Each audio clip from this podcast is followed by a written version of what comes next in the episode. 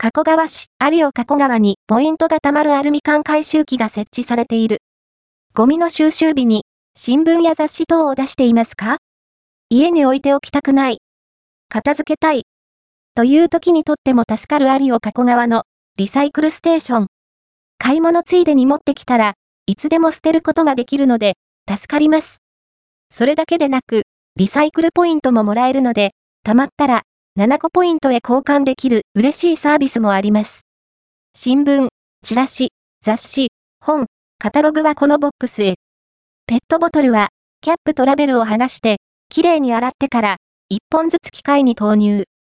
さらに、2024年1月から、新しいリサイクルマシーンが設置されています。それは、アルミ缶回収機。2024年1月28日から、アルミ缶の回収も始まっています。スチール缶やスプレー缶は回収できません。アルミマークのあるアルミ缶を潰さずに洗ってから持っていくと OK。2024年2月29日までリサイクルポイントが通常の2倍もらえるキャンペーンをしているので、お得にレッツエコ活動